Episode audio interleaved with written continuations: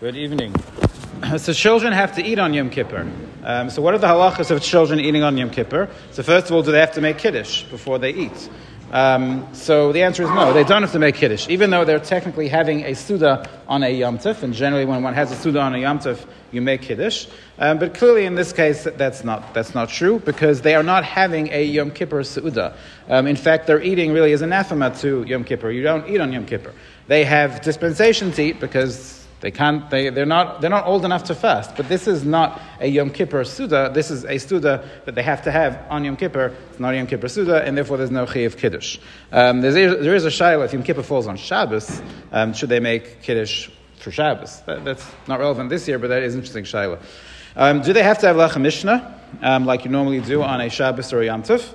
Um, so the answer is no. Again, there was no takon of Lechem Mishneh ever made for Yom Kippur. Um, some want to say that uh, there was no double portion of man on Erev Yom Kippur because we didn't need it. Normally, a double portion of man falls on Erev Shabbos so that you have food for Shabbos, but who needed food on Yom Kippur? So there was no double portion.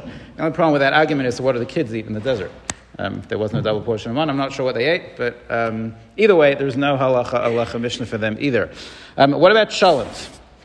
So, can you make a cholent for your children? Um, it's actually not a bad idea. They have a hot lunch, it's a filling food. Um, anything wrong with that? So, the Shulchan Aruch doesn't talk about it, but the Shulchan Aruch does talk about a similar shayla. If you have a crock pot and you want to put up um, some type of food or a soup before Yom Kippur, let it cook the entire Yom Kippur, and then as soon as you get home after Shul on Yom Kippur, you have hot food waiting for you. Can you do that? Shulchan Aruch says, yes, you can, and the Ramah says, no, you cannot. You shouldn't do this.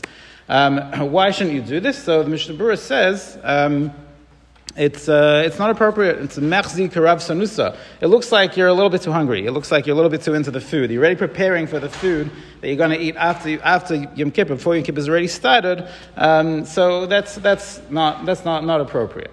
Um, truth is, that's what Mishnah Berurah says, it says in the Shaar Hatziyun, and the reason why he's saying it like that is because normally you're allowed to do things before Shabbos you're allowed to prepare things on Shabbos. You, you could turn on your uh, sprinkler, uh, your, your water, your hose before Shabbos, and it'll just keep going throughout Shabbos. Nothing wrong with that. Um, we've talked about this in the past. There is an issue of avshamil, so if something makes noise. But if something doesn't make any noise, like your crock pot, there's nothing wrong with that. Um, but yet, when it comes to cooking, putting food up, before Yom Kippur to eat after Yom Kippur, that you shouldn't do because that looks like Rav Sanusa.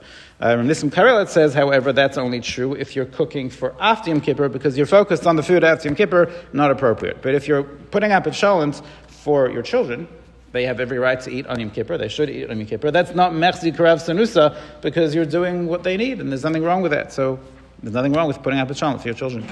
Good night.